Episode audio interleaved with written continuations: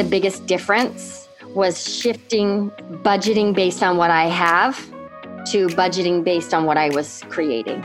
And here's what I mean by that. I said it earlier, but if I have a great month, great, I get paid more and then I can I'll buy a new laptop or like money in, money out. So here's the surprise. The misbelief I had early on in my business was the more money I make, the less stress I'll have, right? Or the the more opportunities I can create. Making more money will just solve my problems. When in fact it was the habits that solve the cash problems. Consistent lead of clients definitely helps any entrepreneurs to have the financial predictability that they need in their business. But that only shows one side of financial predictability, which is bringing in a cash inflow to the business. The other side of financial predictability is managing your cash outflow. This means you must know your business priorities and aligning your business priorities to long term financial planning beyond 12 months. When you start planning beyond 12 months, the future financial story of your business will come to life and you have the power. You have a profitable business. If you are new here, welcome. I'm super excited that you find this weekly business finance podcast. In the last few months, my guest and I have discussed the processes around financial self care, financial clarity, financial confidence, and how to align your why to your financial vision. So I invite you to check those episodes inside ChristinaShahli.com so you can build the foundation of this month's topic of financial predictability. Also, while you are there, check out the bonus episodes where I share short and practical business finance tips. You're listening to Her CEO Journey, the business finance podcast for women entrepreneurs. I am your host, Christina Shahli. My guest and I take you behind the scenes and into the inner workings of our businesses, sharing the good, the bad, and the truth about the money we have made or lost and recover as entrepreneurs. And all because we want you to see how you can live a freedom lifestyle using the power of finance to build your business dream. This week, I had the pleasure to meet with Dallas Travers. She is the creator of the Client Search Program and the Six Figure Coach Clubs, where she helps her clients demystify marketing and communicate their genius. Let's find out the process that Dallas implemented to scale down her business, yet continue to create financial predictability and work fewer hours. Dallas Travers, welcome to her CEO journey. Thank you for having me. I'm so grateful to be here. I'm happy to have you here because I know your journey is very different. I know you told me earlier that you lived in LA for 15 years, you built three businesses, so, can you please share your CEO journey and then why did you choose actor as your first client? Right. yeah, I know you. are not an actor because I read it. so, yeah. please share that.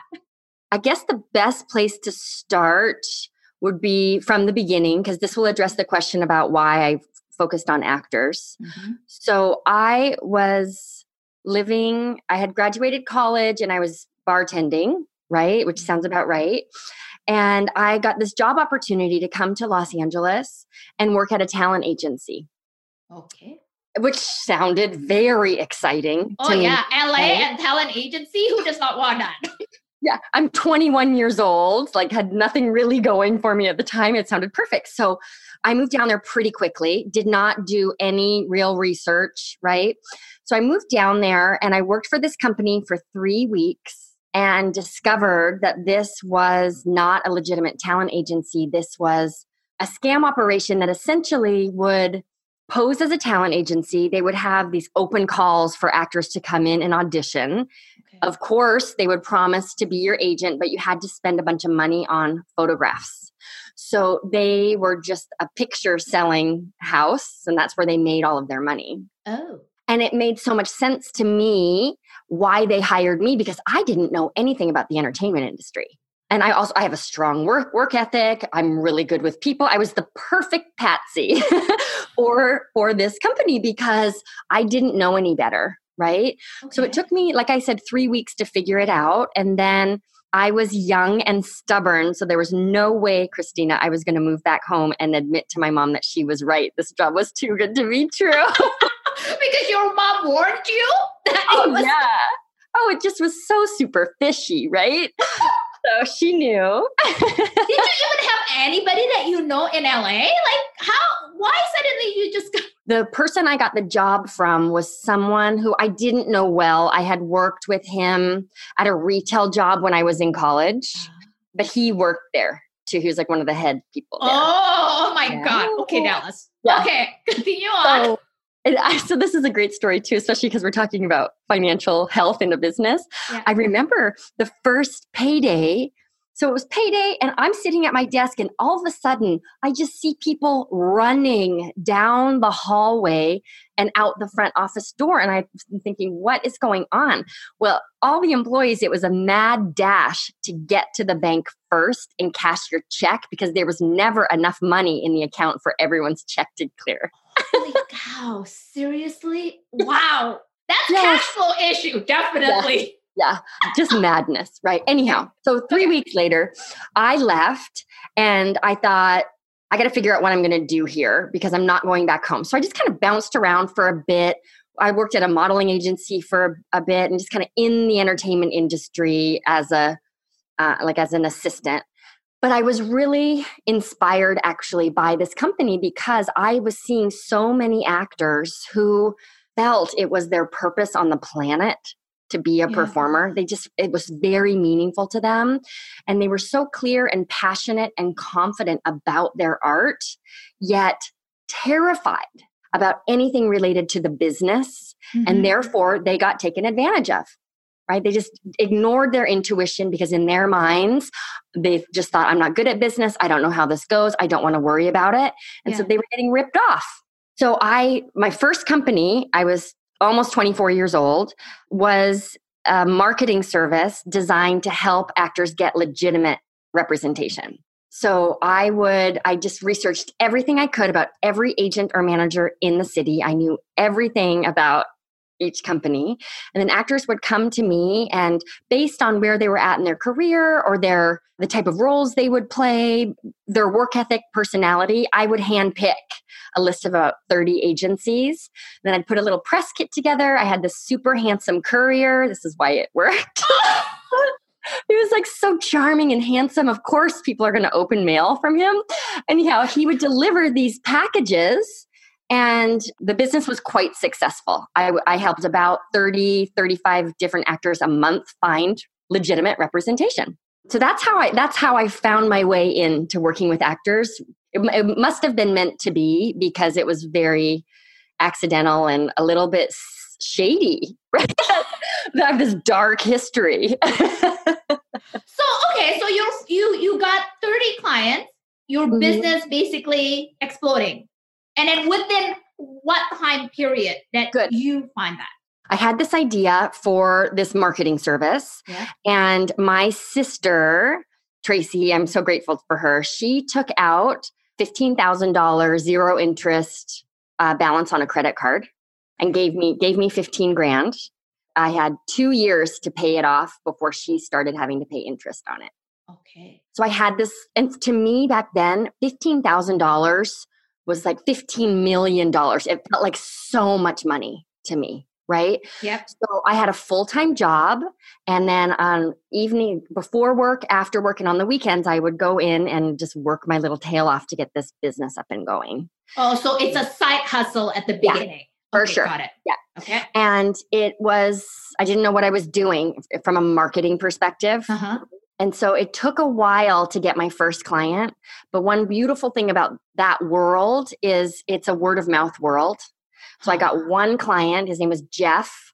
I got him an agent right away. And within the month, every other actor at his acting school was a client of mine. And so I went from zero to, you know, 40 or maybe 60 monthly clients. They were, you'll laugh, they paid me $40 a month. For this service. yeah, I know. It's so funny. It's so cute. Okay, how did I know it is cute. How did you even come up with $40? Okay. So is that like the market rate? Did you even think about okay, what do I want in a month? What No. do I need? No. So, okay, this is so, I'm, I, I haven't talked about this or thought about this in so long. I'm enjoying this conversation so much. Thanks for asking. In my mind, was- first of all, there was nothing like this that existed, oh, I believe that. right? Probably for good reason. But in my mind, I thought, okay, how much money could someone willingly give up in a week? And I, for me, it was like $10 a week. I could justify that. So that was where I came up with 40, $10 a week. Yeah. so funny. It is. Okay, and then because I know you hit six figures with that business. Okay, so it was forty dollars a month. Then it it was getting great results. So eventually, I got the price up to seventy five dollars a month. Within how long? That's blurry. Okay. Within the year, I would say, from the time I got my first client, maybe two. From the time I got my first client until we were like rocking and rolling, it was about eighteen months. Okay, got it. and I had yeah 130 people, 150 clients at 75 bucks a month. Yeah, so there we had it, right? This little six-figure business, me and my two dogs and an intern and just working away. And then you left your job. Yeah, I left my job. I left my job when I started making $1400 a month. Huh. Because that pretty much re- you're thinking, okay, that replaced my income, or Yeah. maybe it's even higher than you know my income. Yeah. Okay. And then you hire people because you said that you have somebody. Oh, please. The first thing I did with this $15,000 loan from my sister was hire an assistant. I rented a big office But you were still working. You're not even going to be in that office. Yeah, thank you. Yes, I rented an office and I hired an assistant, which 12 weeks later I let her go because we were sitting in the office. Like I didn't have any client. It was so silly, right? Um, but I needed I needed somewhere. I I did need an office because clients would come to me and drop off materials and I Yes. they couldn't be coming to my apartment. But I downsized into a tiny little office that I could afford and I let my assistant go and I figured it out. So it's it really is I credit that that success to strong work ethic and total naivete. I had no idea what it actually took to run a sustainable business. So I jumped in with both feet. Had I known then what I knew now, I don't know that I would have Ooh, even thought it was a good idea. that's a Right? very good point, though. Mhm. Because maybe not knowing sometimes it's better because you you know you took all the risks i'm assuming you took $50000 debt did you ever pay your sister back I did. Yeah. So 15, one five, not Yeah. 50. oh Um, I, yep, I paid my sister back. The first year we hit seven figures, she got a nice founder's bonus. And that felt so good, right? okay so you bring this actor this marketing agency to help actor to find an agent to a six figures and then you were able to pay yourself And I was able to pay myself. I also, at that time, by the time we got to six figures, I also had an assistant who worked about 30 hours a week for me because this business required, it had some overhead. I had a pretty expensive courier bill every month. I needed an office space. And this audience, the acting community, I find requires more customer service than perhaps some other some other communities. I want to talk for a moment, if you don't mind, Yeah. about the debt that I acquired okay at during the same time, because I just think it's important. If, if for any of your listeners, yes if you have found yourself in debt, yes like there is light at the end of that tunnel. Okay, can you please elaborate that? Where did you see that light at the end of the tunnel? Because a lot of people, they, you know, they feel scared to take on debt. And then when they have debt, they want to make money right away. And then so it's kind of like you're going in through this hamster wheel, you know, like you want to pay off your debt, you need to make money. But a lot of people are also saying if you keep thinking about making money, making money, you're not going to make the money. So, you know, like shed the light there. Yeah. So for me, and this is not good advice, but I had to compartmentalize my relationship with my debt a little bit. Otherwise, I was I was just going to quit. So what I mean by that is I, I had a very clear conversation with myself looking at my debt. I knew I was always going to pay my sister back. I had this monthly payment that we had worked it out. So over 2 years, what did I need to give her in order for her to for that loan to be paid off in time? Mm-hmm. Everything else, I just did my best and the agreement i so uh, i've made minimum payments. There were months where i missed payments you name it. My, my credit score got all the way down to 500 and i just told myself i believe that this is possible. The debt is not going anywhere. I'm going to do what i can and it's going to it's going to get paid off over time. And it took about three and a half years Mm. It wasn't a lot of debt. It was maybe $30,000, but it took about three and a half years of doing my best and not letting myself think about it outside of those monthly bills that I paid. I just did not give the debt any of my mental energy. And I also refused to define my worth and my future by the debt that I had acquired. So I didn't beat myself up over it, mm-hmm. which was hard mm-hmm. right mm-hmm. i didn't i didn't let the debt be my motivation mm-hmm. i just really understood one of my credit cards was capital one and i just remember thinking capital one is not going anywhere they know i owe them money they mm-hmm. don't mind that i'm making the minimum payments mm-hmm. i'm just going to let that be what it is and so i feel like my emotional bandwidth and my creative bandwidth was bigger because I just didn't allow myself to go into my story around debt. Do I recommend that you acquire debt in your business? Of course not. It was painful. I there was one point where I didn't have a car because my car broke down and nobody was going to give me a car loan. okay. But I just it's like I put myself in a bubble to protect myself from all of the the stories or the shame mm-hmm. right? Or that fear motivation that can creep in so easily when mm-hmm. you find yourself in in debt that feels unmanageable. Okay. I want a little bit uh, a recap. So basically, yeah. when you started that first business, you borrow money from your sister, mm-hmm. uh, fifteen thousand dollars, correct? Yeah. Right. And then, from what I'm hearing, on top of that, you're also taking out money from your own credit card. Is that the case? Yes. And I okay. think I even I had some credit card debt before the business started, right? And it just kind of crept up on me and came a, a culmination of probably about thirty thousand dollars on top of on top of the fifteen I owed my on, Okay, but yeah. then the thing is that your business is making money.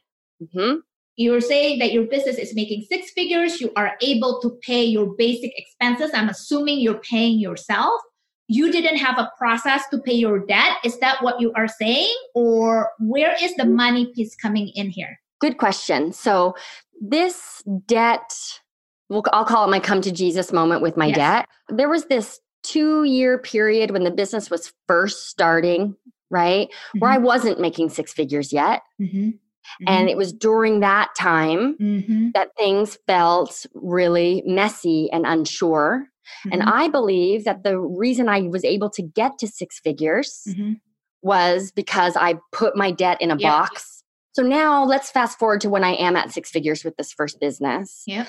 Then I did the method that I followed to pay off my debt. This is mm-hmm. like Suze Orman style, right? Mm-hmm. I took the card with the lowest balance and I mm-hmm. paid that one off first, and then the card with the next balance, and I, I got it. I got it done.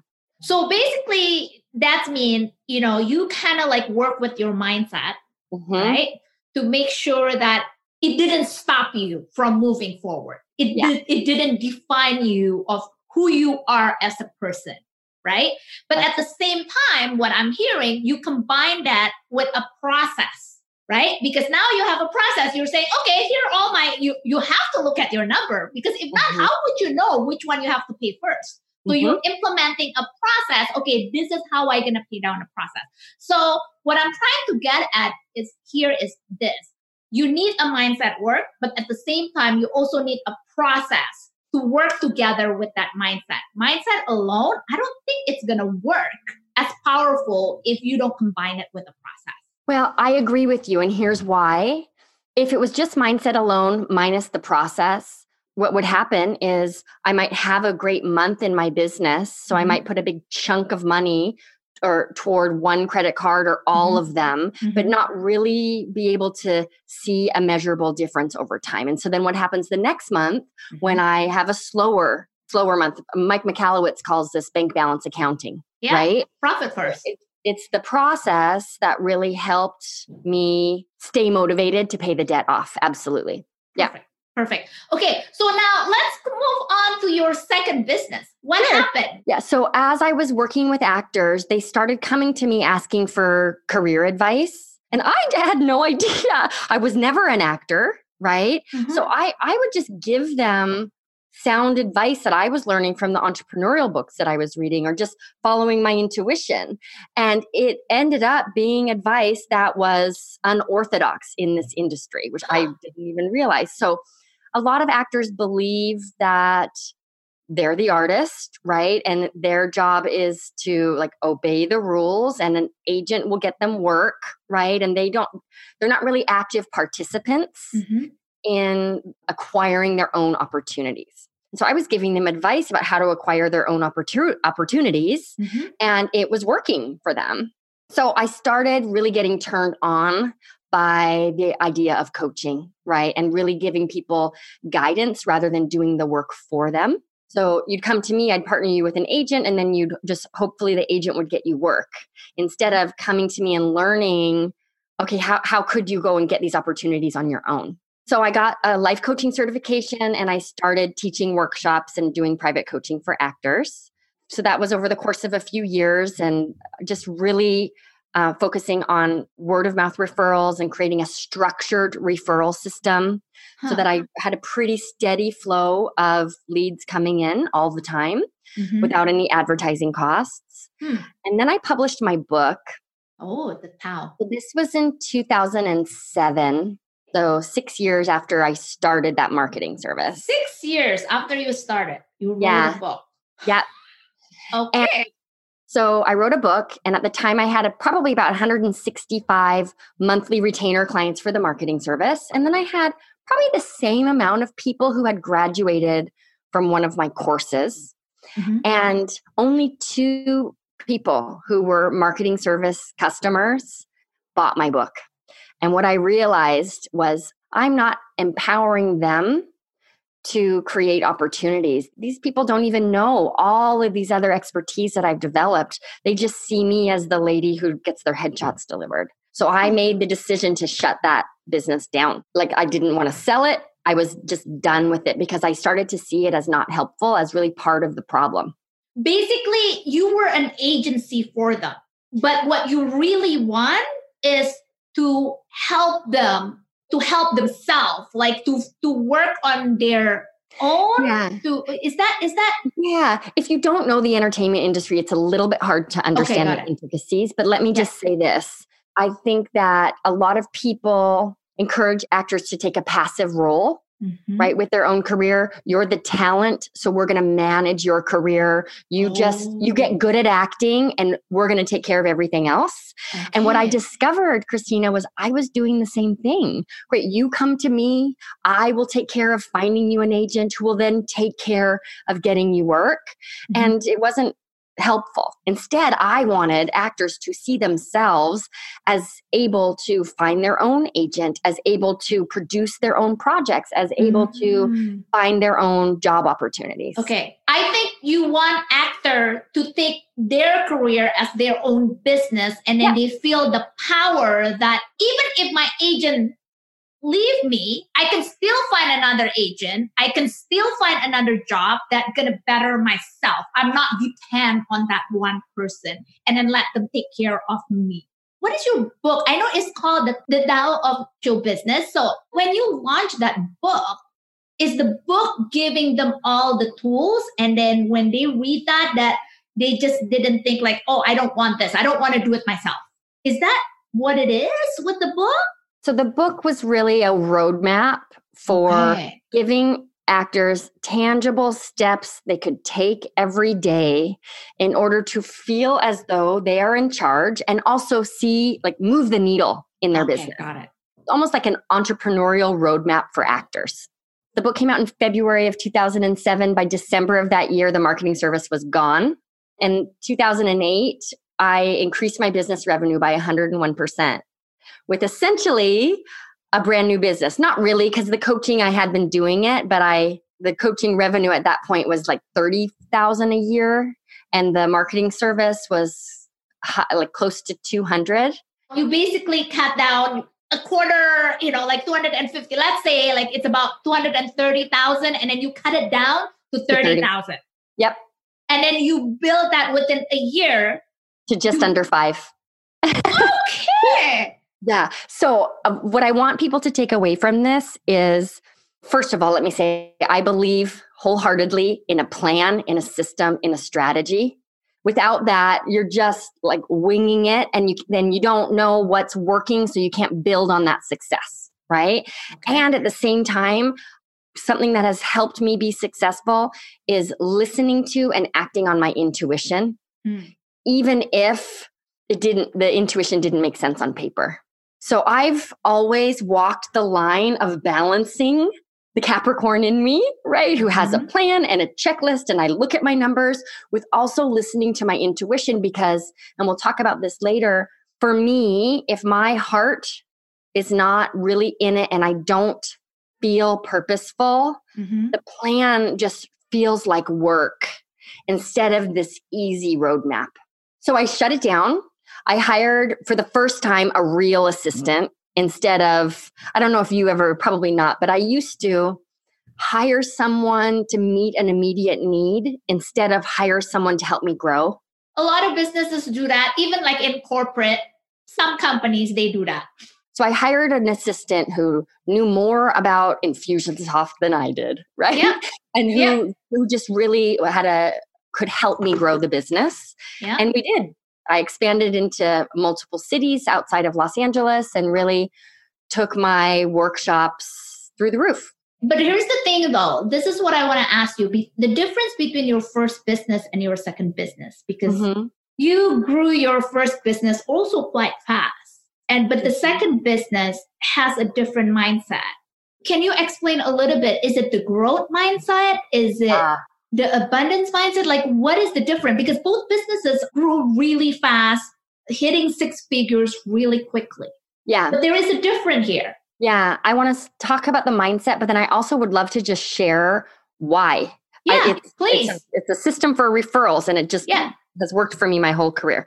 Yeah. So i just i didn't even believe i just knew that the biz the second business would be really successful I just didn't ever assume that it wouldn't because the purpose behind it was so clear and inspiring to me. I almost felt propelled to move forward toward it. And I knew that I had done it before with zero clue about how to run a business. So, why now, with the knowledge that I had and the support that I had, would I not be able to repeat it? But here's the big thing that allowed me to believe that. And it's something that I teach my clients now who are coaches from the beginning, so I told you about that first client I had named Jeff. Mm-hmm. And how, when I got results for him, the entire acting studio became a client overnight. Mm-hmm. I realized the power of word of mouth referrals from that. Mm-hmm.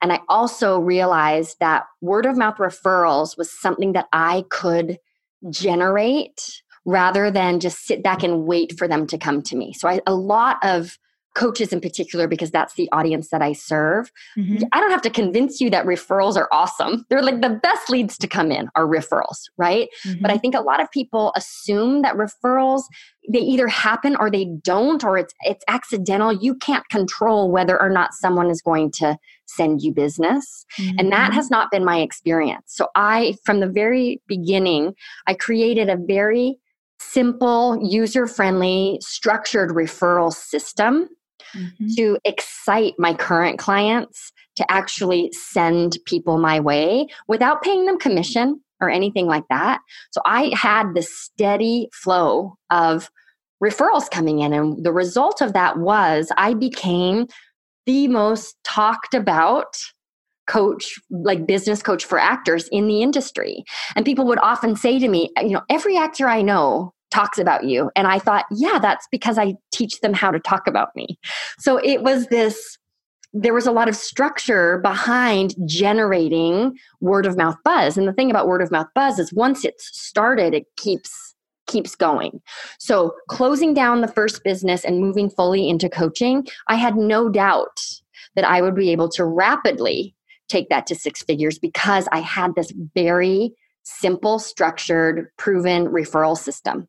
And basically, you know, without going too much into it, but so if I have a private client, right, or if I had a group class, I would host a free event giving people a taste of what it would be like to work with me. And I would invite my clients to invite their friends to this free event.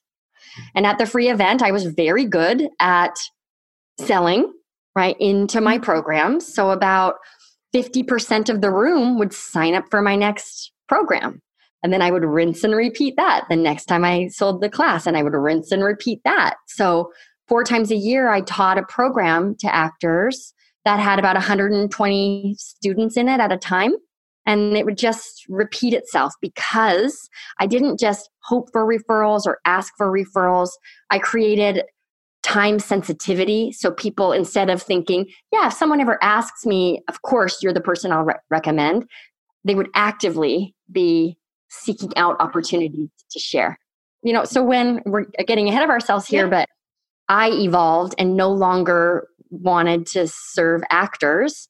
So a couple of years ago, I launched full time my coaching practice and it filled just immediately because I know how to bring in referrals. So you asked about the mindset piece, mm-hmm. and I think it's two parts. Yes, there is this mindset and this willingness to listen to my intuition and to act on it but also like believe in what's possible. But i also had this system again in place that i just knew worked. So that's the thing that gave me the confidence to really believe in possibility you hmm. mentioned earlier about that marriage between the mindset and the systems mm-hmm. and this is another so this example. is this is another one so your yeah. second business and then your third business are all following that yep. same path yeah it's combining your mindset with the system. Yeah. Okay. And I might be preaching to the choir, definitely with you, I'm preaching to the choir, but also for your listeners. This word system, immediately, most of us go to complicated, mm-hmm. right? Oh, it's got to be complicated and it has to take up a, a part of my brain that I'm not used to using. I find in my business, my systems are so simple and easily repeatable. So just because you have a system doesn't mean it has to be complicated. A system is essentially a routine that gives you feedback to reveal where you are in your process. Does it require planning though? Because normally something that is simple to create like a simple system. I know you already created this. You know, when you created this, I think this is also going back to finance or money, you know, mm-hmm. like everybody it's not complicated. And then the system that you say to me that you created for your business and it has been proven over and over again, it's simple, but I'm pretty sure at some point along the journey, you put a lot of thought process on that. You do some kind of planning. Don't you teach your client how to plan it? How is it going to work for them? Because their business is not the same as you, right? Like even like to get one person the first person and then for them to refer that. I agree with you, but I for me it's yeah. planning. I don't want to say it's experiential planning. So my system over time got more and more refined mm-hmm. because I could start to predict the numbers. I said earlier how about 50% of the room would then sign up for my next program. Yeah.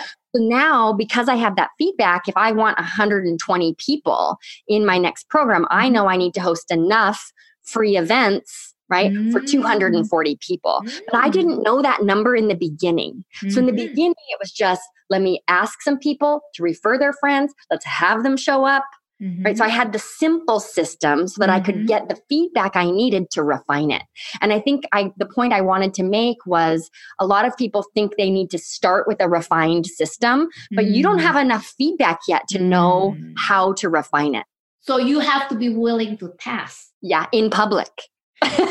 so you have to be willing to test and be visible and yeah. you know overcome that fear that maybe it's not going to work before you can refine it. That's what you're saying. Yeah, absolutely. And for me, air quotes here, but the failures, yeah. right? The the tests that don't go well, that's where I learned the most. So so th- there is I guess my encouragement is let your system be simple so you can get started and get the data you need to then perfect and refine mm. it instead of just disappearing at your laptop for months on end, figuring out a system before you go and ac- actually test it with the market because you won't know ah. how it works until you're actually doing it. Okay, so go on your second business. I believe yeah. you brought that business to seven figures. $47 shy of seven figures. I laugh. I laugh. I'm like, I should have just bought something from myself, right? $47. Oh my God. Okay. When was this, Dallas? Like a yeah. five years? Like yeah. So my daughter was born in 2012. Ah, okay. So it was 2012. She was born December of 2012. Okay. Then I know something shift in you, and then you decided to scale down, and then mm-hmm. eventually close your second business, and then you know, basically concentrating on your current business right now. So the yeah. actor one is gone, and then now you're helping coaches. Now, can you please share? A lot of entrepreneurs, one, they are afraid to scale down, mm-hmm. right? Why did you want to scale down? And then when you say scale down, does that mean that now you're lowering down your revenue or are you saying, I am scaling down on my capacity, but still trying to figure out a way on how I can keep that seven figures? Yeah. So for me, my values shifted becoming a mom. What I used to value was I got such, and I still do, but I would, I got such a thrill out of working that it didn't, it didn't matter to me if that every weekend I was teaching a weekend intensive. So this business model, we were at seven figures, but it was mm-hmm. all none of it was I shouldn't say none of it. It was scaled a little bit because I was doing these group programs, mm. but none of it like I had to show up and teach mm-hmm. the classes, right? So in the group, like the group program yeah. itself. Okay. Yeah, it was a large group program, but it wasn't a self-guided program. I had to show up and teach week after week. Online or yeah. in person? Mm-hmm. Online. Okay. Online. And so before my daughter was born, I had very clear goals about having an abundance of money. That was the motivator. When my daughter was born, what I wanted was an abundance of time. Mm. Time became so much more valuable to me than money. So I did a couple of things. Mm-hmm. I just looked at what I can automate in order to give myself more time. But the mm-hmm. main thing I did was I looked at my overhead and got really clear about where I was overspending. The year after my daughter was born, our business revenue, I took almost nine months off. The mm-hmm. business revenue was still $500,000, which was the goal. So we cut our revenue in half. Mm-hmm. I hardly worked that year, but I paid myself the same amount as I had the prior year when we made twice the revenue. It's key, isn't it? Yeah. Because the, you are not the first one that that say this to me. Like yeah. so many of my guests, you know, that's why I thought it's very interesting to touch that point. Scaling down, if you're only looking at the top line, your yeah. revenue alone, it seems like your revenue, you say you cut it in half, but look at your take home pay or look at your the hourly rate that you are charging. I'm assuming it's higher because you said you cut down your overhead. Yeah. So the, I paid myself exactly the same amount to the penny, and I took nine months off. And then you reduce your hours. Oh yeah, yeah. I mean, I didn't work for all, almost the entire year. And then you're still making the same amount yeah. of money. Yeah. Even so though you're cutting down revenue. So, listener, this is where I want to point out, okay? You're cutting down your revenue, but Dallas is still able to pay herself the same amount of money and then not working or let's say working last time. So it's possible. Let's unpack this, Dallas. Like, mm-hmm. what are the steps that you did to make sure that you are still making the same amount of money, even though you're working less? So when it came to my cash flow forecast for the year, right in the year planning, yeah. the first what I terrible habit that I developed back when there was no money yeah. right? In early in the very early days was, oh my God, there's something extra I can pay myself. And then that l- lasted way longer than it should have, right? Where I just paid myself. We had a big if we had a big successful launch, I got a big successful bonus, right? Mm-hmm. And it was just like the money that was in, I would pay for business things and whatever extra was mine. I broke myself of that habit because that if you want to have your confidence take a hit, run your business that way. Because I, I just never really knew where I stood, right? I didn't really look at my numbers. So I got good at my numbers. And so the first thing I did was, all right, I want to pay myself $350,000 for the year. Okay. So that's what I'm paying me.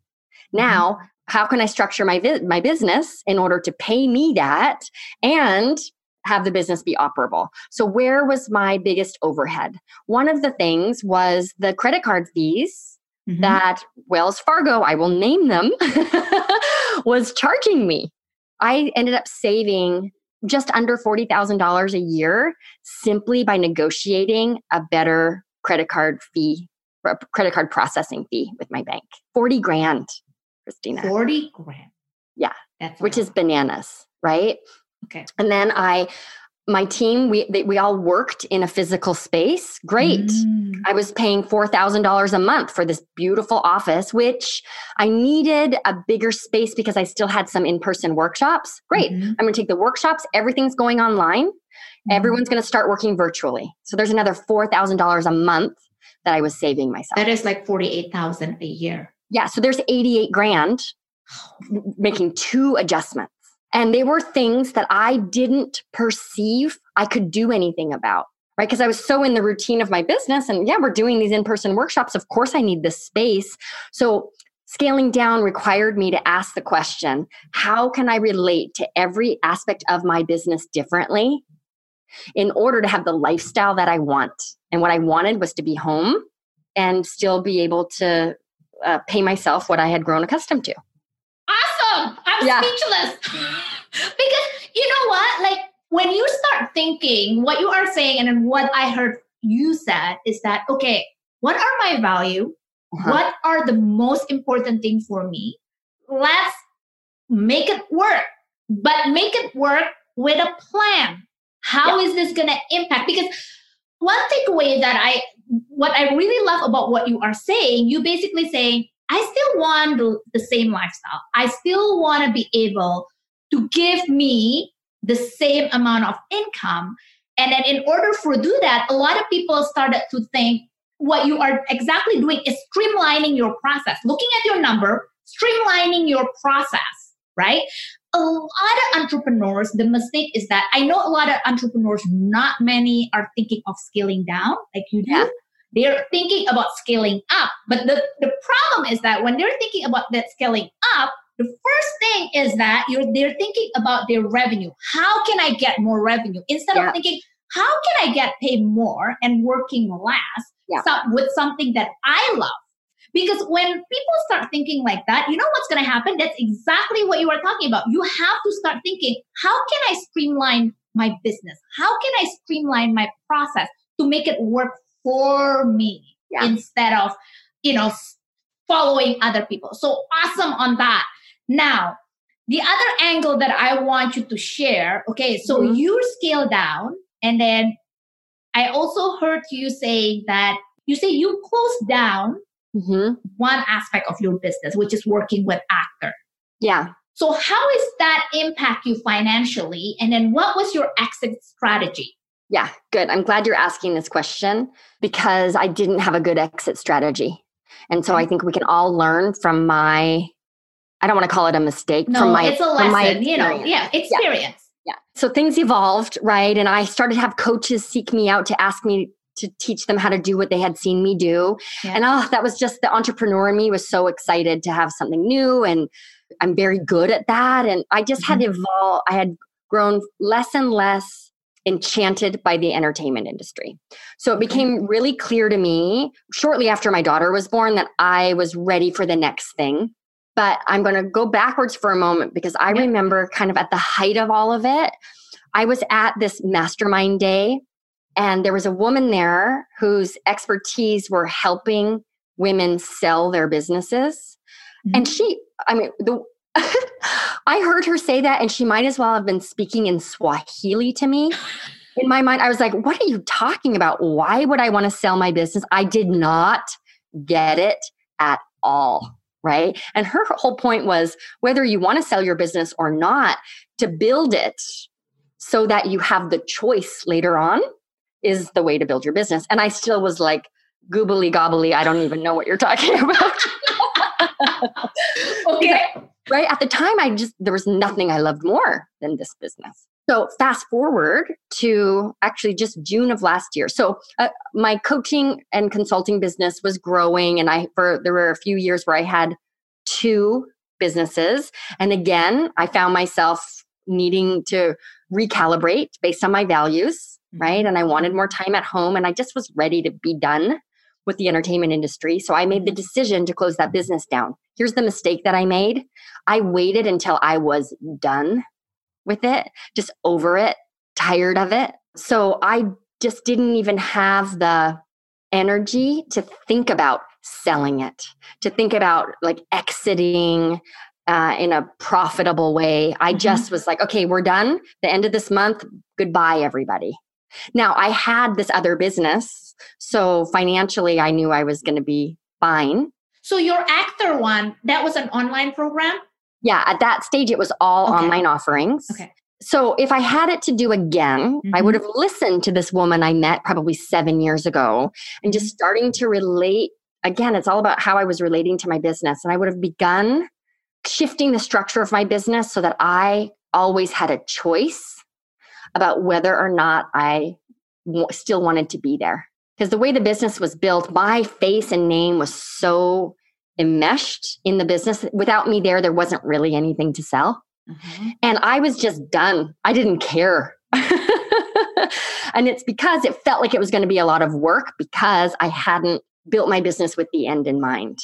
Now, I was lucky, like I said, because I had this other business where I could land, which made the exit easier. But what about those people out there who are ready for the next thing, but they haven't started it yet? So, do you think, do you believe in hindsight, you should have thought about exit strategy like a long time ago? But how you didn't know if your value is going to change though. You didn't know if totally. you're going to feel done. You, you would feeling done working with the actors. Or did you think about it at that time, seven years ago, but you're like saying, like, what? What is this exit strategy? Why do I need to do some that kind of planning? All of the above, right? Mm-hmm. So at the time when I learned about exit strategy, uh, no, I wasn't, there was no way I, I could have foreseen how much I would change as a person, right? Okay. Okay. But there were signs that I was changing as a person when I wasn't totally over the business yet that I could have acted on and I didn't. So when it was time, and that business was, it's kind of a shame because yeah those programs aren't serving actors the way that they used to. oh, um, okay. and I could have, it could have been a very profitable transition for me yes. instead of just closing the doors. So you pretty much just closed the door. Yes, I made an announcement. I'm like, I'm retiring for this next month. Here are all of my courses. Any of them that you don't have, you can buy this month for $100. Bye bye. So, my lesson around the exit strategy is hmm, maybe you should have one. there, there, yeah, I think I think it's very important. You first you should have one, especially if your business is growing, yeah. right? And then you know you have like you have a good program over there. Somebody or it's it's called like you already built a goodwill. You already built yes. people that are interested in taking that program. Yeah. So definitely there yeah. is gotta like this is gonna be geeking out about the finance firm here. It's gonna be it's about how you think about the valuation of your company or your right. program. You know, you can do some kind of like eh, well, you're always gonna do like a projection and then when you are ready to sell it, a buyer gonna pay you for everything that you have built, your investment and the future growth. Oh yeah. Yeah. And you know what? It's all a lesson. And the, the so my takeaway from that, how can I design my life, but how yes. can I design my business? Yes. So I always feel like I have choices. Yes. Right. So yes. the exit strategy for me, it turned me off because how could I ever not love this? I get it. But great, I can love it forever. And I'll probably love it more if I knew I could leave when I wanted to. Yes. Yes. That was the big takeaway for me. So okay, now based on that big big takeaway, Dallas, like yeah, how do you change your your mindset about exit strategy with your current business? Have you implemented something different? Yeah. So my business, I rely a lot on my numbers now, right? Okay. Like, could the, is it something if I don't show up today and turn my computer on? Yeah. Also, just I'm much more mindful about how that business is branded so that it isn't so reliant on me, the personality, mm. it, so that it can kind of live and breathe beside me rather than us being united. Um, mm. So that, because another issue with the previous business was, yeah, I had all of these great courses and I had attached the value of the program so much to me, the person, just in the way it was all marketed, that without me, the perceived value really wasn't there. So that's that's been the big shift for me is how can I build this from the beginning where it's a separate entity mm. from me rather than it being me. Okay, got it. So this is a, this is a good opportunity. So what is your current business model? I love helping coaches do what I what I've been able to create. So I think in step-by-step processes. Yeah. And a lot of my clients are coaches who could so easily, Christina, be well into six figures if they just took two steps back and started stopped operating their business like this month to month mentality and started implementing systems to play a longer game so that's really what i help clients do and the main the for me the starting point there is to create a referral system mm. that has mm. been such a key to success in all three of my businesses and i feel like any any coach or even online entrepreneur if you do not have a referral system that you feel you can turn on and off like a water faucet, mm-hmm. you're missing opportunities in your business. there's all this talk about online funnels and webinars and Facebook ads and all of these fancy things that you can create. And yes, I use them in my business, mm-hmm. but the foundation before all of that is creating strong word of mouth buzz. So that's really where we begin. It's that's in a program of mine called Client Surge. Mm-hmm. But then I work with coaches. I love the person to person interaction. Mm-hmm.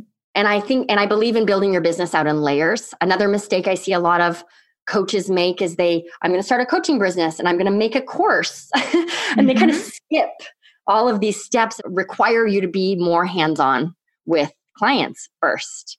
Because if you're not working with clients one on one, you don't really know what people need in a course. Mm. It's also really hard to fill a course if you don't have a really big list. So mm. think big, start small, move quickly, right?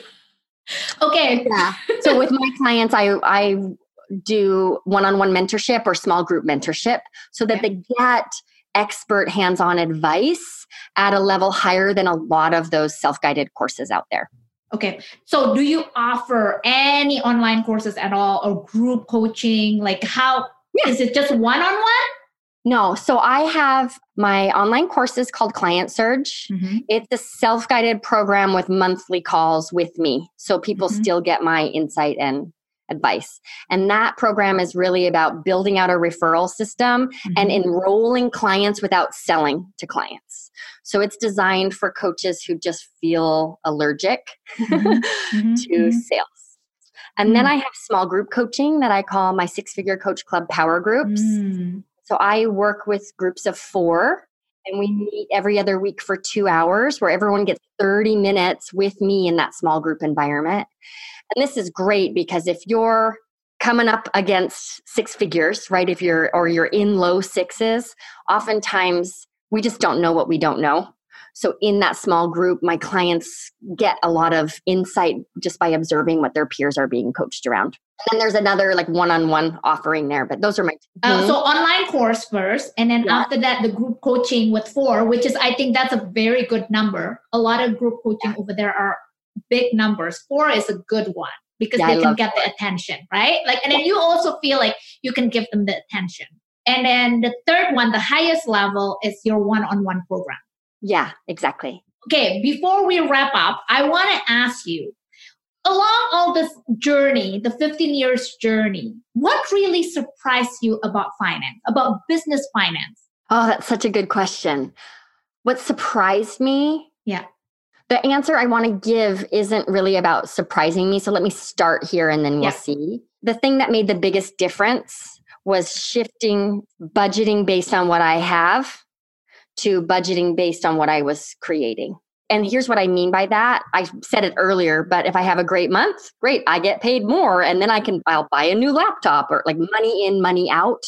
So here's the surprise. Mhm. The misbelief I had early on in my business was the more money I make, the fewer the less stress I'll have, right? Or the the more opportunities I can create. Making more money will just solve my problems. your problems, your Right. cash problem, or Right. your money problem. when in fact it was the habits that solve the cash problems. So if I have bad habits, um, making $800 a month, if I don't change those habits, I'm going to experience the same stress when I'm making 8,000 a month.